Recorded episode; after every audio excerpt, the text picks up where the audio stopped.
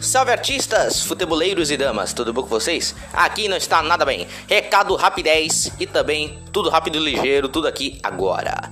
Flamengo, Corinthians e Santos jogaram mal, mas só o Flamengo conseguiu a vitória. Mas espera aí, do último podcast você falou que o Flamengo não ia jogar? Pois é, houve uma reviravolta e o Flamengo jogou contra o Sporting Cristal do Peru. E o resultado foi 2 a 0 com gols do Bruno Henrique e do Mateuzinho. 2 a 0 fora o baile.